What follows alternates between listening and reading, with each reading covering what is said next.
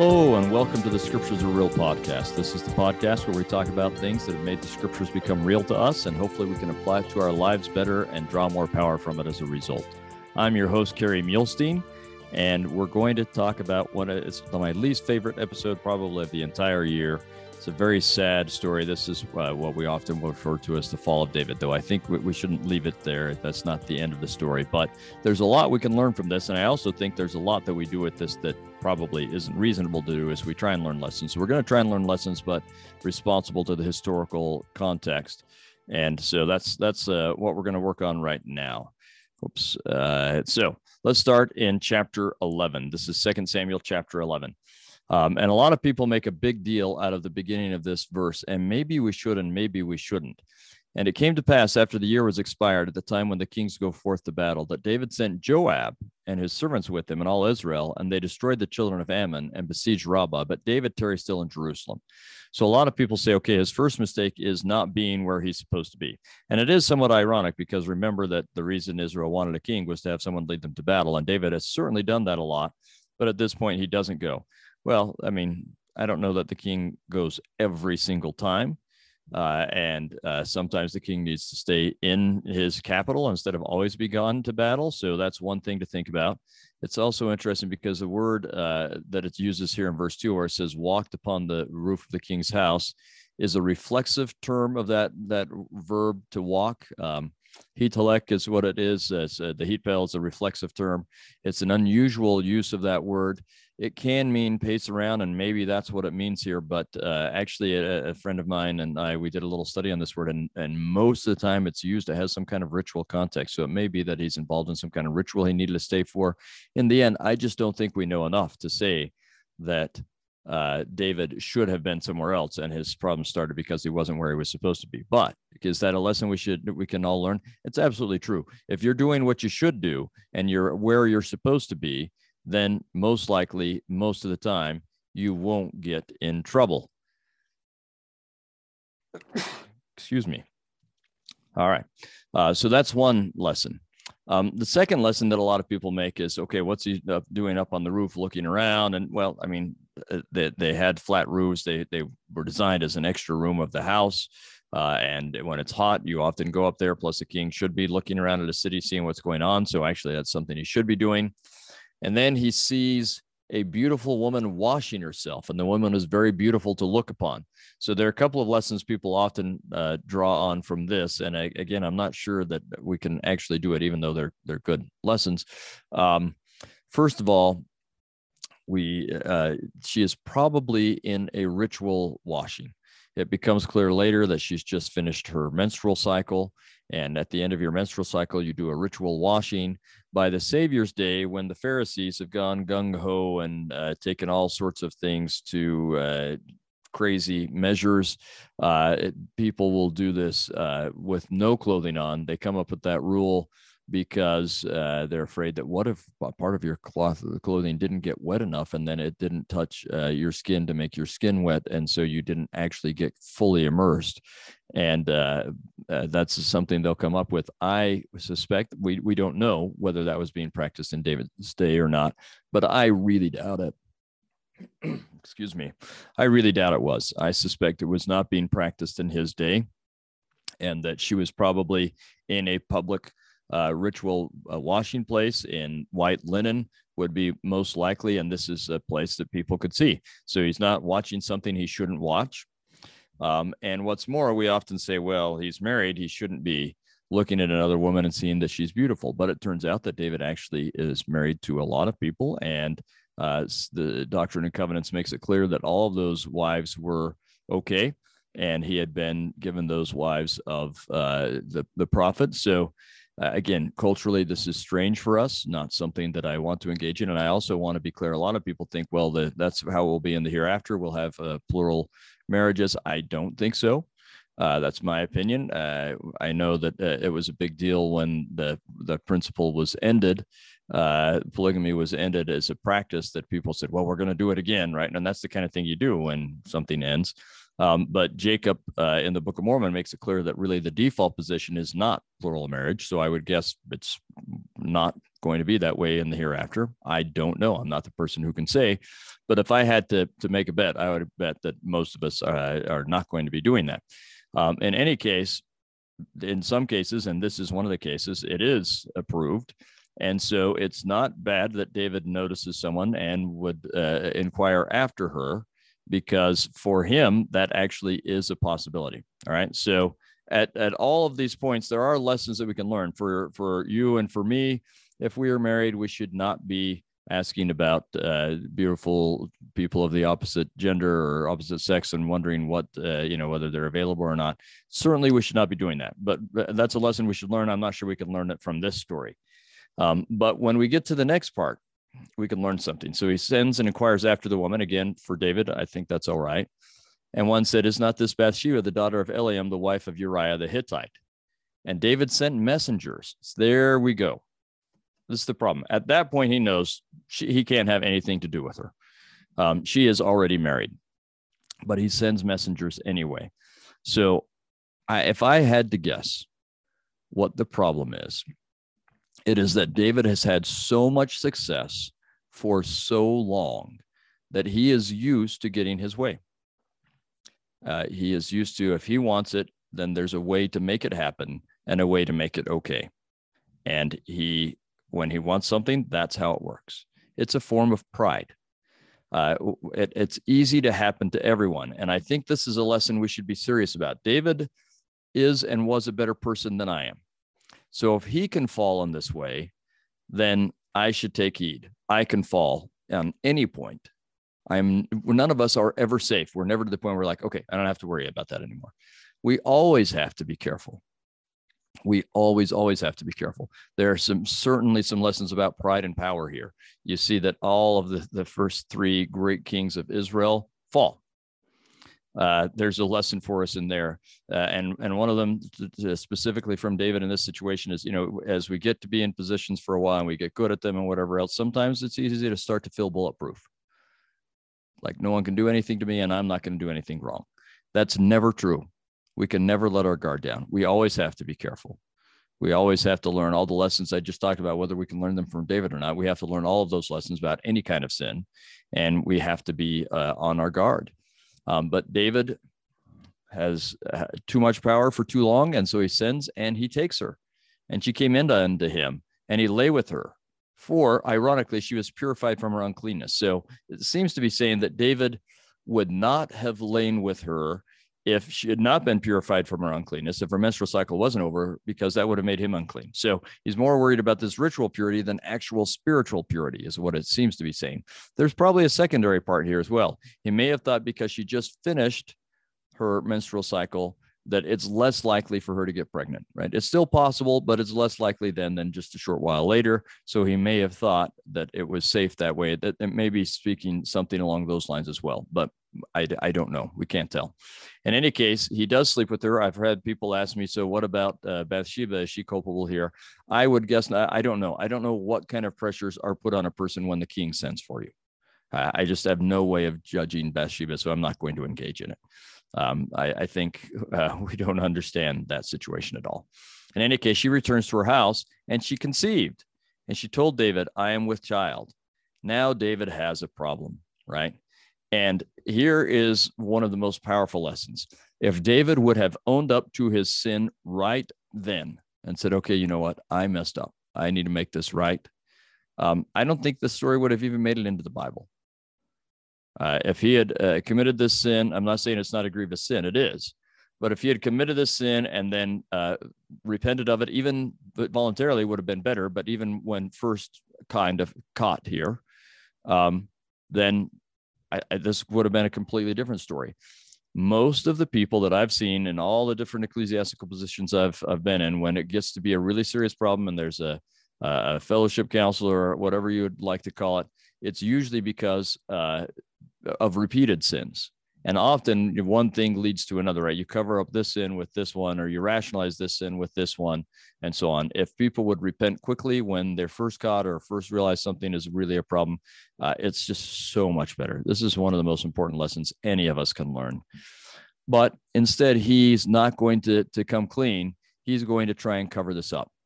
And so his first plan is to have Uriah come home and sleep with his own wife, and then people will assume that this is Uriah's child.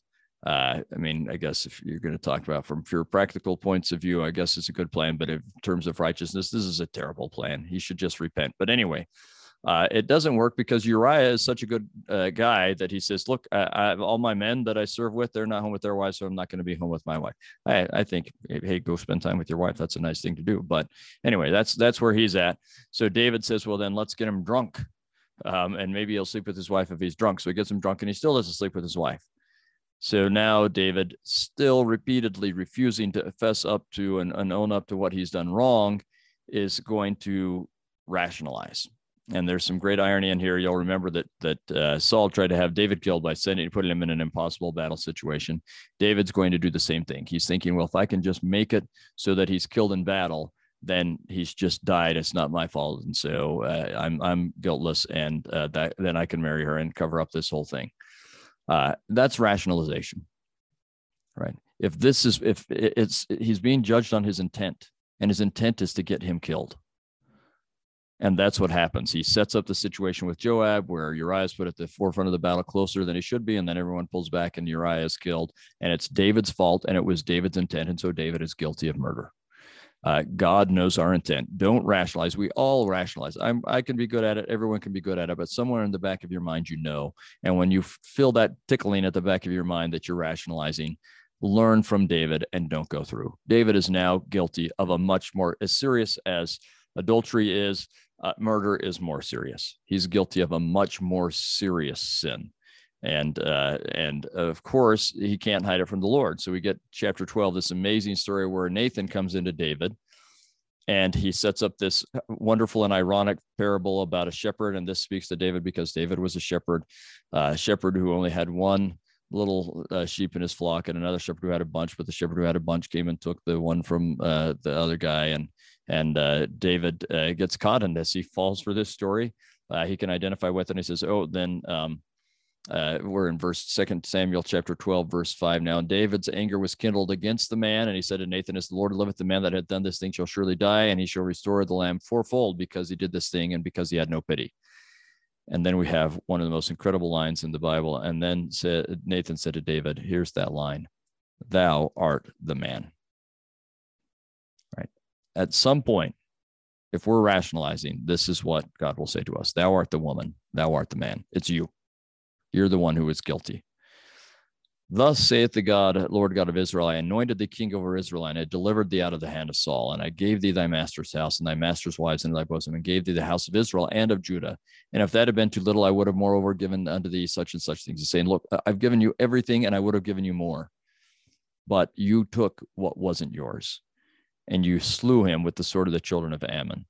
Now, for, therefore, the sword shall never depart from thine house because thou hast despised me. So everything has gone right for David. Well, there, there have been some tough things, but it's just been wonderful in many ways for him up until this point. But things are going to go really, really wrong for him after this. So we're going to spend some time talking about the way that things go wrong for him uh, and I we could spend forever on this stuff, but I'm just going to do it quickly. But let's let's spend a moment talking about David's repentance. David honestly, truly repents. Um, we get here in verse 13, uh, and David said unto Nathan, "I have sinned against the Lord." And Nathan said unto David, The Lord also hath put away thy sin, and thou shalt not die. So that's not all we know. If we were to go to Psalms chapter 51, uh, this is the lament or the, the psalm David writes. Many of the psalms are written by David. And this is what he writes when just after this incident with Nathan. And I want you to listen to this. It is beautiful. And I think David's repentance is real and heartfelt. Have mercy upon me, O God, according to thy loving kindness. That's that chesed. He's calling on the, the covenantal love because he's in a covenant, has been keeping a covenant with God. Um, according to thy loving kindness, according unto the multitude of thy tender mercies, blot out my transgressions. Wash me thoroughly from mine iniquity and cleanse me from my sin. For I acknowledge my transgressions, and my sin is ever before me. Against thee, thee only have I sinned, and done this evil in thy sight, that thou mightest be justified when thou speakest, and be clear when thou judgest. Behold, I was shapen in iniquity, and sin did my mother conceive me. Behold, thou desirest truth in the inward parts, and in the hidden part thou shalt make me to know wisdom. Purge me with hyssop. That's a uh, a plant that's used in many of the uh, rituals uh, because it has it's a natural antibiotic, and so it, it, it's associated with being cleansed, and so it's used in a lot of rituals. Purge me with hyssop, and I shall be clean.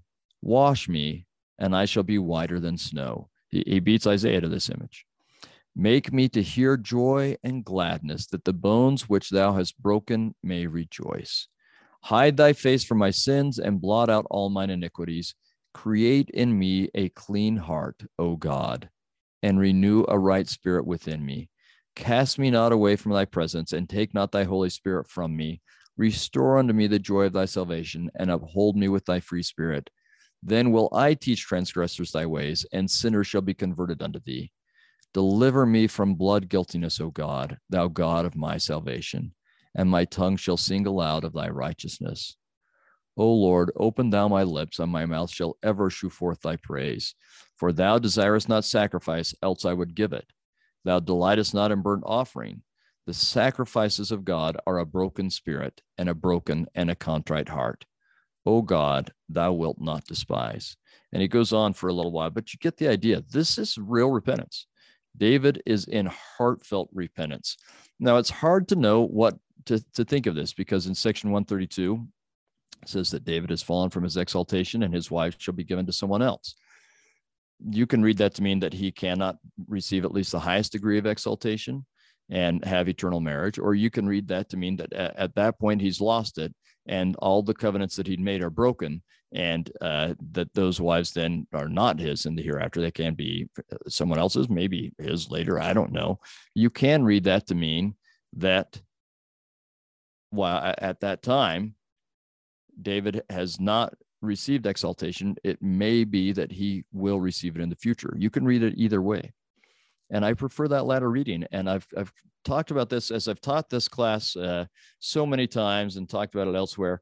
I found that people always really want to know: Is David forgiven? Can David be forgiven? And and finally, I've got a thick skull, but finally I came to understand this is because we want to know that we can be forgiven. David was a great man, and he committed a very serious sin in after having received lots of light and revelation from God. Um, but we want to know that we can be forgiven. So the reality is we can be forgiven. We, we have not committed the same serious sin David had, at least most of us haven't.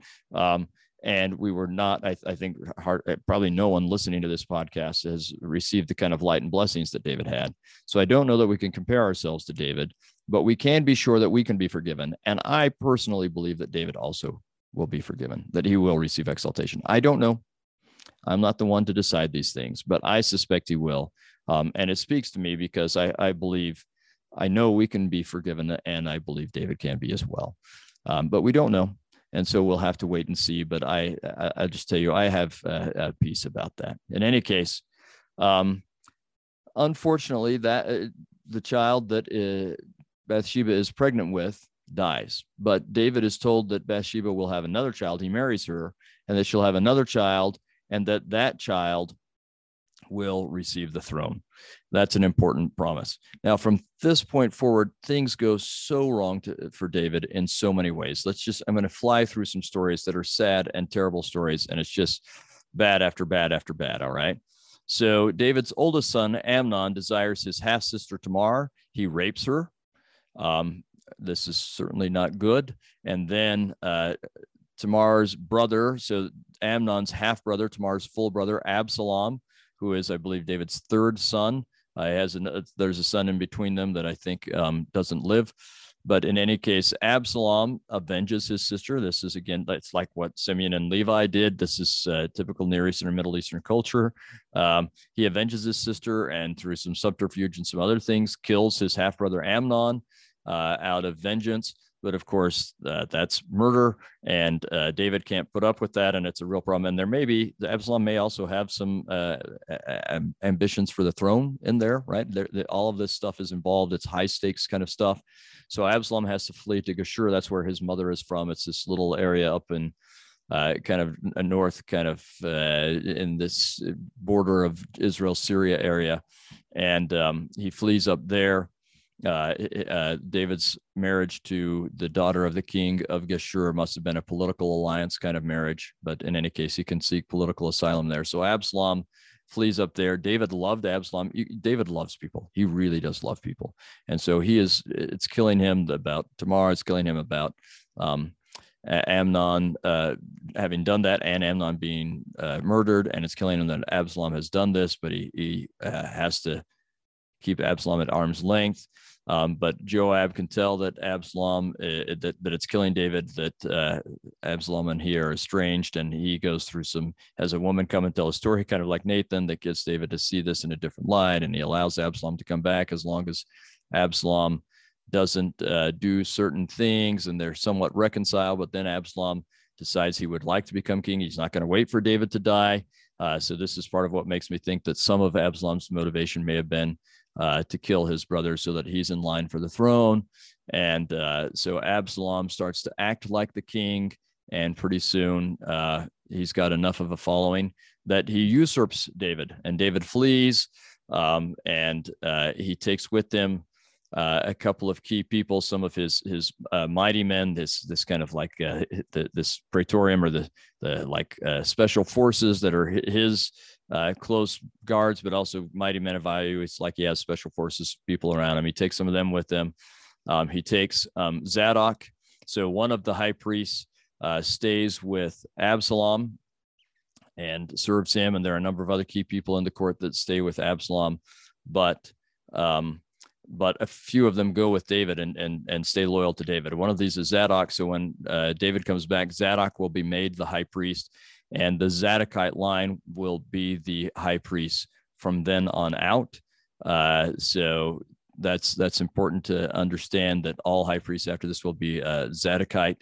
And by the way, as you go from uh, Hebrew to Greek, Zadokite becomes Sadducee uh, we could go through how that happens sometime. But anyway, so the Sadducees are the descendants of, of the Zadokite priests and so on. In any case, um, so as David is fleeing, some people help him and some people do not help him. Uh, he will forgive the people that don't help him, but we'll come back to that later. Um, and uh, eventually, David is able to take the throne again. Um, he doesn't want Absalom to die. They, they, there's a battle, and Joab represents him in this battle. He doesn't want uh, Absalom to be killed, and he tells everyone, "Don't kill Absalom." Um, but Joab, who was the one who made it so that Absalom could come back, feels betrayed by Absalom and is not going to let Absalom get away with this. And so Absalom, has this fantastic hair that comes into the story a couple of times, wonderful, thick, amazing hair. Uh, as he's running away, his hair actually gets caught in a tree and that allows him to be caught by Joab, who could have spared him at that point. He's immobilized; he could have spared him, but instead Joab kills Absalom, and uh, this breaks David's heart in a couple of ways. He just can't trust Joab, and his son Absalom is is uh, gone, and Joab is upset at David for being upset at him, and and so on, and and David just has a lot of sorrow after this. Um, uh, a lot of sorrow and a lot of uh, difficult things keep happening after this. So, um, David uh, does take the throne again, and he uh, praises the Lord and tries to rule as well as he can. And, and a lot of good things uh, happen to David after that. It does say that he continues to write psalms that are uh, inspired by the Holy Ghost. Uh, that gives me some idea um, that that forgiveness does happen for David, and um, he just uh, becomes a great king. Uh, well, he, he, he continues to rule this great kingdom, I should say, uh, even though his life in many ways is shattered and is terrible. And that's a good place to end this. We'll, we'll, we have a couple chapters to do in First Kings, and so that will be the last uh, little short cast for this week's reading. Um, but I hope we can learn some things from David, not only from the things he did when he was great, when he was little in the Lord's eyes, to use this phrase from Saul, uh, but also the things to use the phrase from David about Saul when the mighty fell. Um, David was someone who the Lord loved and will continue to be spoken of that way. I think partially because of his heartfelt repentance and the way he comes back and tries to continue to follow God the rest of his life and does receive the Spirit back into his life and so on. So we should learn those kinds of things from David, but we should also learn uh, about David's fall uh, and the lessons that come from really uh, pride and rationalization. And hopefully, we can learn from the mistakes of this great man and not repeat those mistakes. And I'm so grateful for Old Testament uh, writers who weren't afraid to put their worst episodes in the scriptures for us to learn from. Remember that this story is written by the descendant, those who serve the descendants of David, by the, the Davidic king court, the Davidic kingly court, we should say. Uh, they have every reason to hide this story, but they don't. They give us everything in the Old Testament, warts and all, so that we can learn from this story. And I hope that we do.